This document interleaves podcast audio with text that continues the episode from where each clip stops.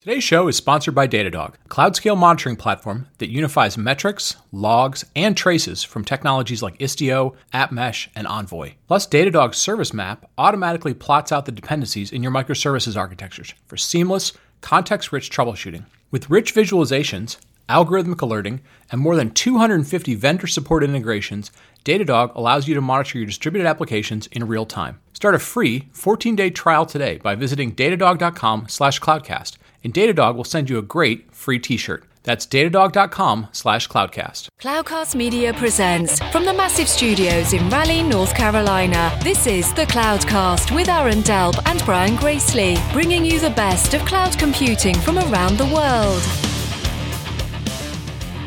Good morning, good evening, wherever you are, and welcome back to the Cloudcast. We are coming to you live from the massive Cloudcast studios here in Raleigh, North Carolina.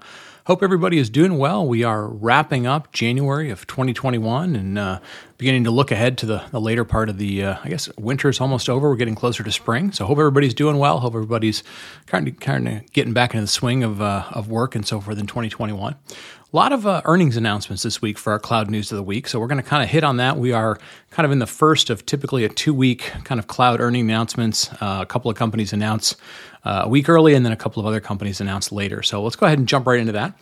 Microsoft announced their Q2 earnings, um, and from a cloud perspective, Azure was up about 50%. Uh, Microsoft as a whole was up uh, 17% uh, for the quarter. They had been up 12% uh, uh, previously a quarter before that. So, uh, continuing to see growth from Microsoft, but the Azure business, which obviously includes, um, you know, they don't break it out per se. it's what they call intelligent cloud. It's still the one that's not explicitly broken out uh, but up 50% inclusive of things like LinkedIn and GitHub and Office 365 and those sorts of things. So Azure continues to uh, to continue to grow very much on a about a 14 billion dollar quarter for that uh, area. So about 58, I think, uh, 60 billion dollar uh, cloud business. Uh, IBM announced their Q4 earnings. Uh, they were right around 20 billion.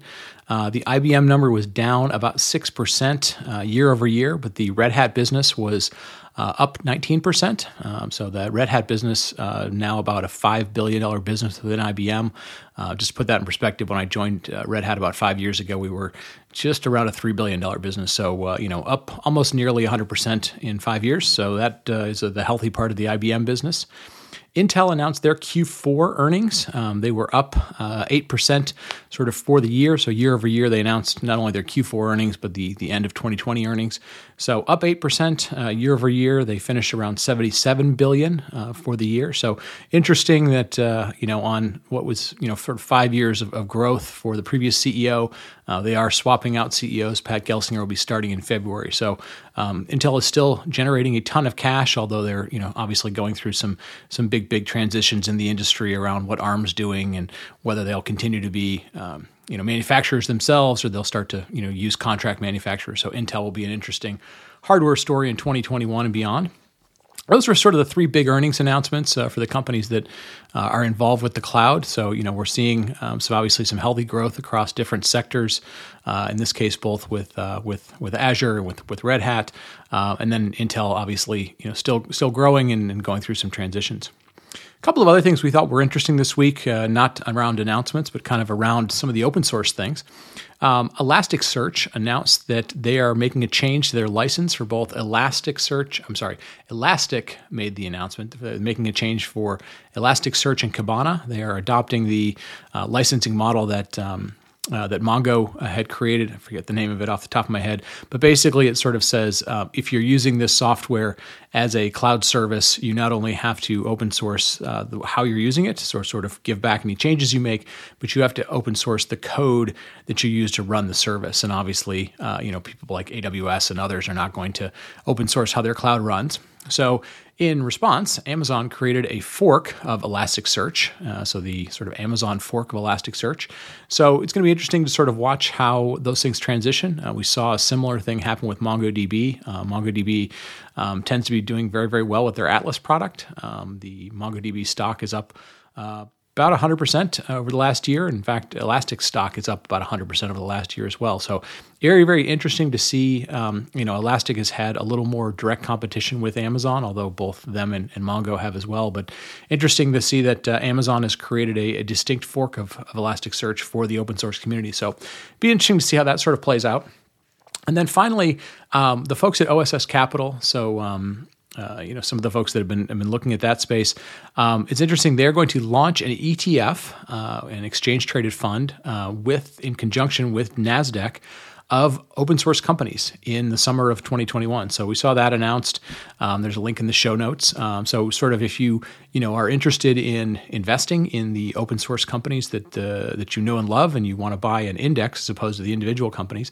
Uh, there will apparently be an ETF uh, that OSS Capital and NASDAQ will be rolling out in the summer of 2021. So lots of interesting things going on there. Lots of sort of money discussion here in this week's Cloud News of the Week. Um, we're going to not talk about money in the interview coming up. We're actually going to talk about transformation. So, whether we talk about that as digital transformation, cultural transformation, kind of what it means to sort of embrace, uh, you know, sort of a software culture, a culture of learning. I'm very excited to do that with some very, very good friends of the show right after the break. Today's show is sponsored by Okta. In these challenging times, we're all looking for simplicity, something that just works. The last thing you want to do is spend time building authentication for your new curbside pickup app. Because if you're spending time building your own authentication systems, it's time spent not making your customers happy. This is where Okta makes it simple. Okta's cloud based authentication services are easy to set up, and they already integrate with the tools and applications you use today. Okta is trusted by companies like HPE, Splunk, CarMax, GitLab, and Cengage, plus many, many more. To take the hassle out of your authentication needs, visit okta.com/cloud and learn how to get started today. That's okta.com slash cloud. Today's show is sponsored by BMC, and BMC wants to know is your business on its A game? The A game is when systems are intelligent by learning from markets, where automation is paramount yet effortless, and when technology and people work as one in an enterprise. The A game is your business at its absolute best. BMC calls this the autonomous digital enterprise. Find out more at bmc.com/agame. That's bmc.com slash a game. And we're back, and hopefully everybody has been enjoying the uh, look ahead shows that we're starting to do here in January. Always some of our most popular shows. Like we said, you know, we try and take a, a fairly big topic that we know a lot of people are very interested in, uh, something that's, uh, you know, not going to necessarily uh, get solved overnight, but something that uh, you know we think will be you know, something that you'll be talking about throughout the year, one way or the other, whether it's from the technology side or you know evolving your skills and so forth. And Today, we're going to talk about transformation, and we may end up calling it transformation. We may end up calling it digital transformation, um, but we all sort of know what it is. It's it's you know the idea that your business is where it is today, and when you look at the market, you look at your competitors, you look at how you do things, um, you realize you're going to have to do it differently to be successful. And so today, very excited to have two folks that are really kind of experts at this and, and folks that uh, I've been lucky enough to to listen to for a long time. So I'm going to introduce both of them and then I'm going to let them kind of give some background. So first off, Andrew Clay Shafer. Uh, Andrew, why don't you give folks a little bit, if they haven't heard your voice, a uh, quick introduction and a little bit of your background. Uh, thanks, Brian, for having us. My background before I, I came to Red Hat, I've been at Red Hat just over a year now. Uh, I started out in this sort of DevOps um, soup as a as a co-founder of Puppet been working on you know startups before that, but really got into this sort of marriage of dev and ops and all these other things that come out of that. Spent all that time there. Then was uh, working on some OpenStack startup for a bit. They got sold to EMC. Then ended up spending five years on a very similar thing. I won't. I won't say the name of the oh, company. It's okay. It's okay. Oh, well, well, I worked for Pivotal for five years, which is, you know, we had some adventures. We built some things. There, there's a bunch of narratives that kind of come together. And then I got a unique opportunity, you know, really, really conversations with Jim Whitehurst and Open Org and some of the unique uh, cultural aspects of Red Hat were really compelling to come over here and and go to try do something uh, special with the the Red Hat brand around bringing together the technology and the and the culture and process to do um, to to just deliver better software outcomes. That's really been the focus of I'd say the last decade of my career is is helping people put together you know better tools and better process. So it's the marriage of technology and and, and people and skills to to deliver the outcomes that drive their business. Very cool. And our other other guest today is uh, somebody who's been on the show. It's been a long time though. John Willis. Uh, John, welcome to the show. Give folks a little bit of your background because it's it's uh, somewhat similar to Andrew's in that it's you know it's it's very deep, it's very diverse, and uh, it's it's hit on a lot of topics we've covered over the last ten years. Yeah, I'd forgotten about it. I go back. I'd forgotten all about the, the, the sort of the early shows there. Um, anyway, yeah, no, um, you know, you know, me and Andrew have been sort of banging heads as friends and and and debating for many years, and it's just a sort of a brilliant friendship and working partnership. Um, I've been doing this 40 years, little, I guess now it's a little more than 40 years, but um, but you know, um, the sort of the the biggest thing that happened to me is like you sort of prior to the DevOps movement. Go look at my LinkedIn page, but um, but really was um, you know sort of the start of the DevOps movement. Met Andrew very early on at Puppet, you know, and uh, begged Luke Kanies for a job for like two years, and he wouldn't give me a job. Kept telling me he didn't know what I could do there. Um, and then met Adam Jacob at Chef, and and sort of you know had that sort of ride over at Chef, and and done a, a few startups, uh, um, and then um, ran into uh, the Docker folk, and so, uh, sold a company to Docker. Spent some time at Docker, and and then you know so about a little over a year ago, Andrew was putting together a team with Kevin Behr and Jabe Bloom and and Andrew, which I, you know, I think these guys are the smartest people I know. And uh, he invited me to this Red Hat party, and it's been a blast. Um, and the only other part is I, I, do a lot of sort of theory of the industry. I've I've written a couple of books, the DevOps Handbook, probably the most notable, but Beyond the Phoenix Project with Gene Kim, and a fair amount of publications. So yeah, that's why I'm Loop. Yeah, yeah, yeah, and and I would be I would be incredibly surprised if uh, at least ninety nine percent of the audience doesn't uh, doesn't know of you guys, although maybe they haven't heard you on this podcast before. So excited to have you both on. Um, let, us start, I, I, guess, with a with a real big uh, kind of area. So you guys both were have become really well known in the DevOps space. You sort of invented it uh, to a to a large extent. That was all about you know realizing that you know we we we don't necessarily build software, you know, a decade ago, 15 years ago, in a way that was going to allow us to move fast and make changes. Those fundamental things are are still in the conversations we have with like when we talk about transformation and digital transformation. We've now just sort of elevated the conversation to say, you know, being good at software, better software is is going to be really important to your business. It's not just a technology problem. You know, as, as you guys get a chance, you, you get a chance to talk to both, you know, kind of hardcore technicians, but also some some pretty high level executives. Like, where is that conversation these days? As, as you talk to, uh, let's say, you know, an executive of a Fortune 500 company today, like, how do they, you know, how do they frame up that transformation conversation, and then how do you sort of sit on the other side of the table and help them figure out how to move forward? Like, how how do you help them think about it? Let, let me take a quick swing. So one one of the things I tell people, you know, and sometimes people say things like, "Oh, you know, you invented DevOps or you know these this group of people invented DevOps. I, I don't I don't think that. I don't think that way. I think what what happened was I was in a very pri- privileged position to watch a bunch of these patterns emerge, but the patterns were already there, right? And, and I put this in some of my presentations very explicitly that if you there, there's a pretty famous uh, Werner Vogel's interview where he's talking about if you build it, you run it. That interview is from 2006.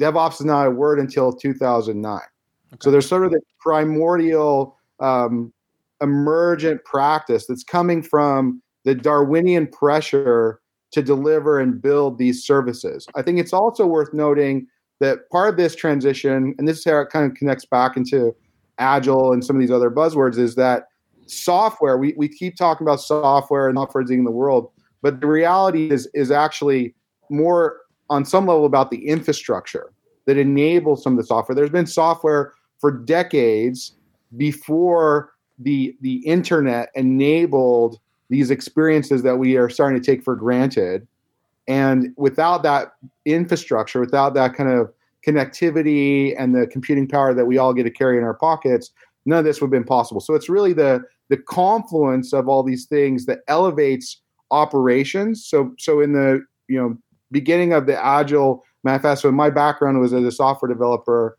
before I started getting into more of the automation stuff. It, it, in the in the beginning, software was shipped on physical media, shipped on CDs, and and ops in that context was you know only really worried about keeping the the workstations and maybe the mail servers or whatever running, but you just didn't have the same kind of pressure to deliver reliability, scalability, flexibility that we take for granted more and more. Or, or I, I, think another thing to kind of come back to answer the question, and then I'll, I'll hand it back to um, John to, to make comments is that in in our enterprise context, we have individuals who experience those digital realities every single day. It's not like they don't have a cell phone. It's not like they don't have a Gmail, Twitter, Facebook, whatever, right. you know, TikTok, whatever the, the cool kids are using these days. They, they they're they're immersed in that world all day, every day, and then they end up in their kind of enterprise IT context, and they're dealing with systems that are Byzantine. Um, in some cases, maybe even seem like they're designed to be um, actually hostile to human beings, right? And so they're kind of finding finding that balance where the cognitive dissonance about what we know is possible as as individuals because we experience it constantly every single day, and what we are delivering to our own organizations and to our customers is where I think there's these huge opportunities. Yeah, I mean, you know, if you go back to Andrew's point, there's like this beautiful shoulder of giants. Andrew and I will often be introduced as the creative of DevOps, and like, all right, calm down, everybody. You know, I mean, we were we were privileged to be in incredible places. You know, I I was in Ghent at you know by accident for the first DevOps day, right? You know, 11 years ago. But you know, I, I love to point out most people remember this when in presentations over the last 10 years, there's this canonical picture of like this sort of pipeline of green, green, red, green, green, green, red. It's like this, like the, the sort of um, Andon cords way of showing continuous delivery. Well, that slide, if you go to Wikipedia, was actually done in a 2006 Agile presentation by Jez Humble, Dan North, and Chris Read, right? Like in 2006. And you will see that slide in a presentation sometime this year, you know, and people go, ooh, look at that. Um, so, uh, so the point is, there's a lot of prior art, you know, and, and I won't even get into all the sort of lean that we realized that we really sort of judge it lean. But I think sort of moving forward, and again, I, you know, usually Andrew says these things way better than I do, and uh, so I'll just take a quote from Andrew. Is Andrew one of my favorite all-time quotes in sort of the DevOps space, or if we call it digital or digital transformation, or if we call it chicken soup, I don't care. Um, the the point that it, Andrew has this quote. It says you're either building a learning organization or you're losing to somebody who is, and I think that says it all. To me, that's the sort of stake in the ground about i mean that's what lean that's what toyota did that's what you know sort of successful organizations that understand this they get that correct and what that means is a whole opportunity to learn what that means. But I, I think, you know, in answer your question to me, that's the stake in the ground. Yeah. Well, and, and, we see this we, we see this day to day. And and just to add one one quick point to what John has said is you go into some of these enterprises and you you look at what they're doing, you know, from a technology perspective and from a process perspective, and you can almost tell what year they stopped learning. It's mm-hmm. like a time capsule and, and, this is the stack that was you know a good idea this year. It seemed like a good idea at the time. Or it's a it's a it's a change in management, really, right? Too, right? That, that that's beautiful. Like from that synergy of looking at it, right? Like you can actually see, oh look, a new CIO came in, and all this stuff that anyway so yeah yeah so uh, that's, that's the sedimentary layers of, of yeah that's of, right yeah. exactly yeah, yeah yeah yeah so let, let me like so let me follow up on that so so you so forget about the other words, right? So we, obviously we, we've we've evolved over time.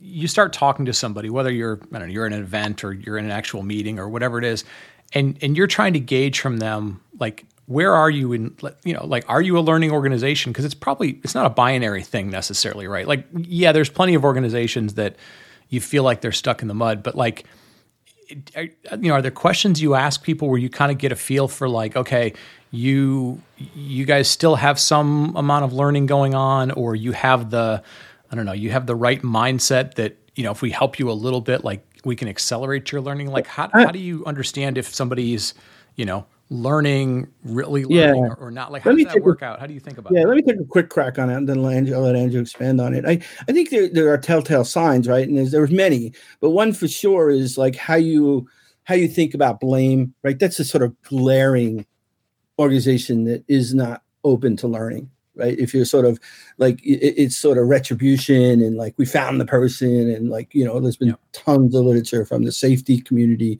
resilience dr woods Dekker, john Allspaw, those people that we've absorbed well. So that's just one area. And there's so many more where these telltale signs that you, you're just not a learning organization if you know if you if you don't understand like you're getting into a post-mortem and it's all about finding the blame or the root cause. And and then you know if you're not looking at at your pipeline as this beauty you know, i talked about the green green red. I mean those reds are the are the andon cords they're the feed feedback loops that get that you get to quicker and we try to catch those earlier. They, we talk about shift left. So I, again i won't go through all of those but you know and we all on this call know this that there are all those things that you can spot and you can they all sort of add up to that's why i said in the last comment that it really sort of adds up that you're really not a learning organization so so going back to the quote um, that john gave as attribution that same that same quote builds up to before i say you're building a learning organization or losing someone who is i say you, are building you know uh, you're building software you're losing someone who is and, and, kind of like connects it back to this this digital thing and in that in that same um, presentation there's this um, research that I stumbled into. It, has been, you know, what almost 10 years ago now, around the organization, organizational learning. So dimensions of organizational learning. If you get into the literature, there's like this nuanced difference between um, learning organizations and organizational learning, and, and like you know, some of that has to do with politics of academics or whatever. So it doesn't really matter for for our purposes. Um, but the, the seven dimensions is a very interesting framing that gives you uh, ways to kind of explore on, on, these different spectrum you know whether this is an organization that has a capacity for learning and and or, or the to the extent that they're invested. And some of it has to do with you know what percentage of of your focus is on getting work done and versus like improving the way that you actually work right? So you have to make investments. I think this is true whether you're individual or or you're or an organization right? If you want to get better at playing a musical instrument, if you want to get better at, at playing chess or, or, you know any of these other skills, there, there's kind of like well understood um, process where you have to push the boundaries uh, of your comfort and skill level to be able to kind of get to the, the, those higher level things. And the reason I was so excited when I first stumbled into that, and you know, and this goes back to trying to help people with all these other tools and, and Puppet and Agile and whatever DevOps, like you could give the same organization or, or what looked like very similar organizations in mm-hmm. terms of size and scale and, and even business the same exact training the same exact tools and they would get very very different outcomes. And, and in some cases they would exceed what you thought was possible for them. And in other cases um, they, they, would come back and tell you that you know your advice wasn't good or, or it wasn't even you know useful. And and the difference what i what i came to kind of accept is that that learning capability, that ability to change, you know, and there's there's simpler models like the double loop learning or whatever. It's like how how willing are you to revisit your fundamental assumptions so that you can can make new ones and test new ones. Um, another book that's interesting. Um, it's from kind of the same like group of people. Barry O'Reilly's Unlearn book, which I don't know if anyone's seen that. That that's a pretty good read that kind of frames some of this um, in in the context of it, like in in it's weird language because it's like you unlearn. It's really learning, like you. But in in order to learn, sometimes you have to be able to revisit some of your assumptions, and a lot of us, both as individuals and as organizations, get fixated on a certain point because in in, in reality, what what's happened is you you won a game, like you sort of won a game with that behavior, but now mm. the game is different Okay. Like that. This this this is a point that I make pretty strong in the in the um, talk that John's referencing. You you you have those behaviors ingrained because they actually got you something. They won you some game. It's right. just now that the game's changed, can you keep up with the the new rules? Right. And and and you know, and obviously, you know, as you as you transition say from from one type of game to another game or you know, one set of goals to another, right? You've got you know certain existing power structures or existing hierarchies those may not necessarily carry over like do you guys find you know is there something that uh, or you know some set of patterns that sort of lend themselves to to being able to to transition from one to the other like for example right. like you know do, do you need sort of a crisis within your organization to be able to go yeah, we can think about things differently, or is it is it just you need a few really strong personalities? I mean, like, what are some of the things that? I, am going to go jump because I like the Simon Sinek stuff. I mean, uh, surely crises create opportunities, no question about it, right. That, that like, but but those are sort of latent in in their sort of discovery and and the the team the companies that have sort of better learning, better just overall structure in these sort of transformational attributes that we admire will do better. You know, the, the COVID was example, right? Like I did some studies on on some. I, I interviewed like twenty companies that were that what they did. But I do think I really like the Simon Sinek stuff, whether it, it's sort of intent based, but it's the why. And you know, if you've read his book, you know, um, start with why, or or that whole idea, whether you hate the book or like the, the idea that is that like if you figure out your why, then these are not, you know, sort of catastrophic changes. You know, the one example I love is if the railroad companies, you know, back, you know, 200 years ago or 100, 150 years ago, whatever, uh, would have seen themselves in the transportation business, they would have structured trucking. And so as highways came, but they sort of fell apart because they thought they were the railroads companies, the train companies. And he's got many examples. So I do think the companies that can figure out their true why are better enabled to deal with these sort of you know, you know, um, there's sort of dimensional changes. There's uh, I forget the the Perez woman who has this incredible. Um, I hate mentioning things when I can't remember what they are, but the Carlota Perez right has this brilliant thing about these transformational divides that happen over the last couple hundred years, and and uh, and and I think the companies that are sort of understand their why fundamental look apple look at apple. Like they seem to just sort of roll with the you know because i think they have a better understanding of their why than than some companies that sort of fixed on we're a printing company or you know. Yeah. anyway so so i want to i want to extend that idea a little bit and and there's there's what is the company's why and and sometimes that why needs to change. Yes. And then there's and then there's to what extent does that company unify the why internally? So if you look at, at some of the struggles people have, you know, with the DevOps conversation and about delivering some of these outcomes, the the the struggle is because you have these local personas, localized optima for dev that's at odds with the localized optima for ops. And you know, we we sort of um, expanded that with the conversation we've been having recently with some of Jabe stuff around the, the the kind of tension between innovation and efficiency. But what what you want to be able to do, and I, I think this is true whether you're talking about dev and ops or really about any team, you know, sports team, what have you, th- is everyone there for the same why?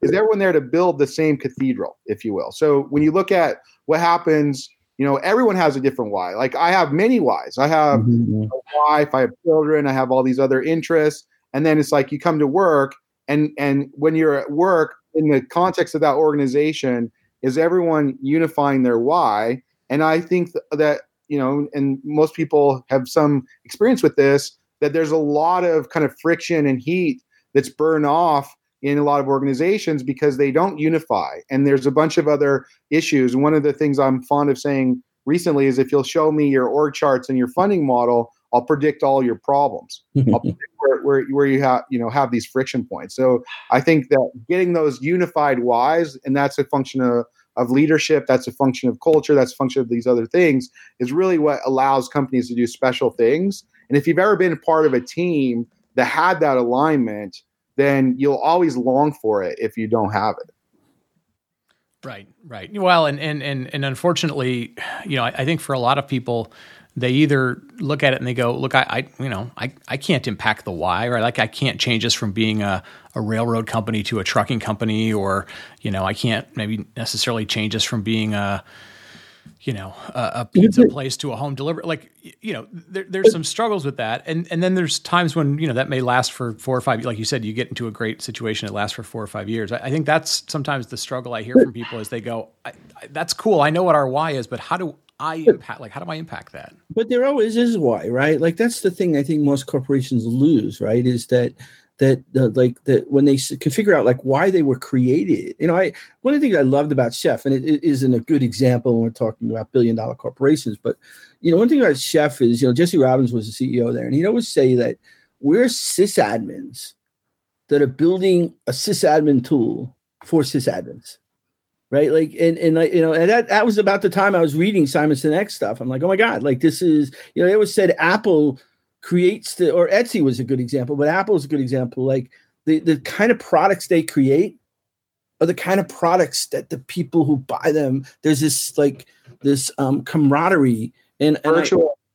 Virtual tribe that's created. Yeah, and I just think that some companies just lose that. Who you know, these companies that started, every one of these companies started somewhere. You know, GE is good. GE has a why. You know, they may have a lot of problems with GE Digital and all that stuff that went on over the last few years, but but like they talk about being the original entrepreneur, Thomas Edison company, right? Like you will any sort of executive who talks about GE will start with that sort of story, like especially if they're in a startup domain or Eric Ries stuff, they will talk like brag about we are the original entrepreneurial organization.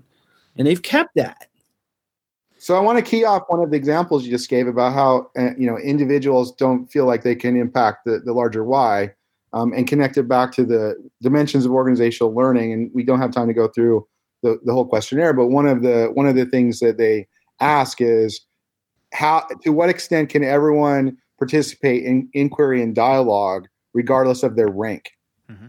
right? So if you if you don't have a mechanism for the lowest ranked people to provide inquiry and, and, and feedback to the highest ranked people there's a, a tendency to what i'll call green shifting where you know at, at the lowest level everything is on fire. Everyone knows everything is red but as it goes up the uh, the management chain, when it gets to the top level management, everything's green. And, and, and so then you kind of like get in this cycle where where you're you're not actually optimized to be competitive and everyone's sort of doing their thing but for whatever reason and goes back to some of the things john was saying about blame um, you know they don't have that information at the at the leadership level to to make good decisions that would change those outcomes yeah interesting yeah i mean it's yeah, I think I think you're right. You you've got to give people at least some amount of, of belief that they they can be part of it, and they may not necessarily drive it completely themselves, but they can be a part of it, and and they see the transparency of it. Um, I mean, I, I think belief's an interesting word. So belief's part of it, but I, I think one way to make people believe it is actually do it. Yeah, and and you know, you asked earlier about like what are some of the signs that somebody isn't learning or they stop learning or whatever. And to Andrew's point, it's that if you can through conversation or discovery find out that there is this sort of you know that sort of like why are you talking now? You know, you've only been here a year. Like if you get evidence of there's that sort of culture to, you know, to Andrew's point, whether it's dimensional learning or it's the psychological safety um, research that Google did, uh, or any of the discussions around this. This idea that like anybody, an, an organization should embrace inquiry at all costs from anybody, diversity, you know, length of employment. you know, in fact, the more you know, I gotta say one quick. So I hate it. I always gotta tell stories. I remember in the early days, Facebook in the DevOps days, they'd show up and they'd give these presentations and they talk about how their developers and everybody in the early days developers would brag about how quick their developers could push to production right? There was this sort of badge of honor. And i remember in one presentation it was a large group and facebook talked about you know our developers pushed to production on the first day and, and it was some enterprise person. They said yeah but what if they break the system? And the guy thought for a second he said well actually, if they break the system, they're pretty darn smart. They're probably going to get promoted because they've just outsmarted, you know, you know, five thousand developers. You know, so anyway, it's that kind of attitude really that that creates sort of these optimum strategies for success. Yeah, interesting, interesting. I, I want to shift gears a little bit. Uh, obviously, you know, both of you, while you spend a lot of your time, you know, thinking about these patterns. You've, you've done a ton of research around it from a you know people culture perspective. You also have pretty deep backgrounds on the technology side of things, especially on the ops side of things. You know, as you're talking to you know colleagues, people in the industry about how ops has evolved now to be you know part of you know what people will call cloud native or these transformations, like how has that changed? Like what's what are the things if you know if you kind of walk through somebody like kind of a checklist and you go i want to do the equivalent of if you're a learning organization but i want to look at it from kind of tech and ops and stuff like what are some of those things that you sort of know right away if they're doing something they're doing it well if they're not doing it you know they're they're going to they're going to have a bit, much bigger learning curve to to make the software team successful? I can that, go ahead such a well, yeah I was going to tell the story that I learned from you, which was, you know, when I first met Luke and Andrew, they were telling me how, oh, John, you know, operations are going to start storing their stuff in in source control, and they're going to act more like developers. And I had been like 15 years in like enterprise sysadmin. I'm like, you guys are out of your mind. That ain't going to happen. And it wasn't until I saw that presentation by Andrew that he was talking about uh, back at like it was it was uh, O'Reilly in 2009, I think, and and um, and he, you know, I was like, oh my god, I get what he's saying. Yes, ops does have to be like developers, and that's what DevOps is all about. You know, so it was really an epiphany that I got from Andrew on like I was old school, old school, and I just thought, you know, this is insane. These guys are out there, young kids that don't know what the hell they're talking about. Um, so I kind of came into this narrative from the other side. Like I, I was a software developer, or I was at least employed as a software developer. In, in some ways, I, I aspire to be a mathematician, but that's a much longer, or a scientist, a much longer story. Um, but you stumble into these things and, and, you do what you can. So coming into it, th- there's like these conversations that I used to get internally, like I'd get really kind of frustrated and mad when you talk to someone and, and they would make comments like, those monkeys in operations or, or like they, they basically dehumanize the work and the contribution of this like whole class of, of, people. And and part of it was you know related to how the the you know racking and stacking and there's actually like a physical aspect of it in, in so many of these contexts.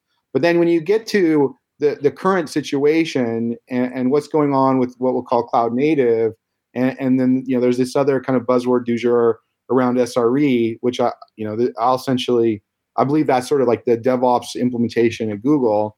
Um, but the thing to fo- focus on that connects back to what John was saying is the E part. That there, there's the aspect of engineering, right? And so it's bringing engineering mindset and, and, mm-hmm. and development to that thing. But it, but I would argue that this is the defining advantage of the true cloud natives is their operational excellence that's right. So they're excellent in terms of their technology. They're excellent in terms of their process. It doesn't mean they're perfect. It doesn't mean that there's not um, problems left to solve. But it's really bringing that innovation mindset, that engineering mindset, to the operational domain that gives you things like Kubernetes, right? So, so this is software managing these things, and then to the point of what ops looks like. So, so I, I give this presentation lately about cloud native operating models and I talk about this this stratification from applications to platforms to like actual core infrastructure. And each one of those has an operational burden, right? So the software itself, the applications at the highest level have an operational burden. Then below them, you have the, the platform, which is an application in its own right, which has an operational burden. And then at the very, very bottom, you, you have infrastructure, which may have another abstraction, you know, infrastructure as a service, which is itself a platform, which is itself software, which needs to be operated. And then very, very, very bottom, there's silicon and electricity and all that stuff. And and what's happening, and and when you talk, you know, and go back to the quote I already mentioned about Werner, when he says you build it, you run it. Werner's not talking about two pizza teams um, laying out their stuff in the data center, getting power and ping, installing operating systems. He he's talking about something that's predicated on all those layers already being in place, already being operated at a high level of reliability. So the team that is you build it, you run it, they're just running that top top layer uh, of the of the software stack, right? And so what what what I argue or what I like to say is that operations moves up the stack, right? So all this value is created and commoditized at the bottom the real kind of new new value is and innovation happens at the top and operations is just is just tracking that same curve. So operations i don't think ever goes away in the sense that you're always going to have an operational burden. Every application is going to have some operational aspect. But what those activities look like um, will change, right? And, and we're in the midst of some new models emerging when you start to think about serverless, when you start to think about edge, right? So, you know, and this is this is relevant to some of the stuff going on with, with Red Hat right now, is that you have this pretty well defined to some degree, or at least you know people who've who've seen and experienced it know what the DevOps SRE type operating models look like to have these sort of cloud central core services you know the, the, the stuff you can copy from all the lessons learned build, building the big web. But when you start to get to the edge when you start to get to devices when you start to get to all these other types of things those are those are emergent there's not really some best practice that you can go copy off someone else because you know the, the core services you, you can but the the rest of those models we have to define as we go. Yeah, yeah no, I, I, I agree. It's it's it is it is this sort of constant evolution, and I think you know you you talk about it a lot. It's uh, while we're layering software on top of each other, there, there's also got to be the thing that you know the lower level things have to become more consistent, more automated because you can't you can't keep layering sort of complexity on top of complexity. There's got to be points where you know things become automated, things become standardized. You don't you don't allow as many sort of nerd knobs and things to happen. And and uh, this is one of the things I think the cloud natives were forced to do. Right, so it's a, a Darwinian aspect of it is that the the human mind can only manage so much complexity. Right, and organizationally, as you start to connect this together, you know, maybe we can manage more but what all the cloud natives really did, and you know, this is sort of represented in when people talk about hyperscalers or hyperconverged or whatever, is is they collapse the complexity towards the bottom of the stack, right? So so instead of having the life cycle of an application tied to hardware, where you're doing a PO for per app, and then you have the life cycle of that little unit in the rack for that application, you're abstracting these things that are racks and racks, rows and rows of identical hardware with the infrastructure layer, you know, infrastructure service layer. And so then it's not that you don't have complexity from that added abstraction, it's that you you get this this level of consistency where you can spend your complexity budget at those higher order, higher level, um, you know, hopefully differentiate things. And, and you see that come up the stack. So at the very, very bottom, there, there's a lot of standardization, a lot of consolidation. use abstractions to provide the the. And as you come up the stack, you have um, different runtimes, and, and and maybe you know, all the. That's another thing that's interesting watching some of these um, conversations in in the enterprises. They're like, well, we want to enable the developers. We want to give them autonomy. If you go to if you go to Facebook or you go to Google, they don't let you run whatever whatever language you want. They don't, right? Okay. And and you know, Netflix had uh, you could you could basically do anything you wanted on the Java paths and you could do anything you wanted, but then you had to go back through kind of a more um, traditional management process to introduce those variations because there is an ongoing. You're you're adding an operational complexity and an operational burden every time you add a new runtime. Right. Right. I mean, I mean, I learned this from Simon, you know, about, you know, when I first started working with Simon Wardley way back when, you know, that, you know, what is it, the uh, componentization by Herbert Simon, right? Like, so to what we said earlier, right, there's sort of nothing really new here, you know, um, but yeah. Yeah, it's, it's nothing new, just faster processors, more bandwidth, and, uh, and, and on demand stuff. a bunch guys, of people trying to make sense of the complexity. Right? Exactly, so, exactly. Guys, I'm gonna I'm gonna wrap it up there. I know uh, you know people are listening. I, we we had a very very long list of topics. I knew we'd only get through a certain number of them. Um, you know, kind of as I think about this in summary, um, you know, the the kind of the big important takeaways. Uh, you know, learning organizations, right? Understanding where you are. Are you a learning organization? Do you have the capabilities to do it? You know, do you allow your people to to to give feedback? Do you allow them to take part in the change? I think that was really important. You guys highlighted that, and and then obviously, you know, as you're you know you're implementing these things, you know, the importance of making sure that that those platform teams, uh, the the operations, the automation that goes with that is is kind of rock solid. So, like you said, you know, you can get into those mentalities of of you build it, you run it, or you can deliver self service so people can can go at the pace they want to. Um, you know, last I'll give you guys the sort of the last word, uh, and, I'll, and I'll hold you to the last word. Um, you know, kind of if you're giving anybody a, a, one minute tip, you're on an elevator, they're like, "Hey, I'm, I gotta, I gotta kick off this transformation thing." You know, what what is that one thing you're sort of like? Just make sure you do this. Or, you know, if, if you do nothing else, do this. Anything you can? Any tips for folks? You want to go first? yeah, uh, you know, I, I, guess I'd have to just go back to really try to understand that quote by Andrew and and and really embrace, you know, I mean, just uh, you know, I mean, people yell at me all the time, but doesn't yell at me, but like, oh my god, in his presentation, he's now introduced four new books I got to read, right? Like, sorry, you know, I mean, and and I think there's just so much great material out there, and and it all and do you do you allow your organization the bandwidth to learn right? Like i guess that's it. Like give the you know if i'd be forced the elevator pitch which i've already blown but is like give your people the ability don't put them at 100% capacity. Allow them encourage them promote them and allow them the bandwidth to be learners to let the organization become a learning organization. Good stuff. Good stuff. Andrew anything to add? Yeah, related to that and, and kind of related to the narrative we're, we're building um, together at Red Hat is that there's a lot of these lessons that are already learned outside of your walls.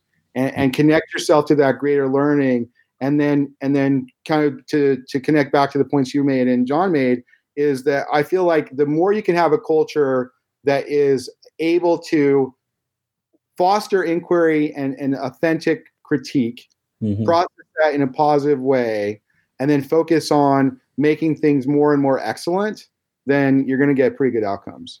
Yeah, good stuff. Good stuff. Guys, uh, I want to thank you for all the time today. I know usually I, have got to travel a couple of thousand miles to go see you uh, talk somewhere, one of the events. So I, I appreciate the time today, uh, folks. With that, I'm going to wrap it up for uh, for myself and, and Aaron, and, and, obviously thank you to to both Andrew and John for their time today. Uh, you know, where this is going to be sort of part two of uh, of the four looking ahead series for 2021 shows we're doing in January. I hope you enjoy them. And with that, we're going to wrap it up. thanks for telling a friend. Thanks for giving the show feedback on on Apple Podcasts and other places. And with that, we will talk to you next week. Thank you for listening to the Cloudcast. Please visit thecloudcast.net to find more shows, show notes, videos, and everything social media.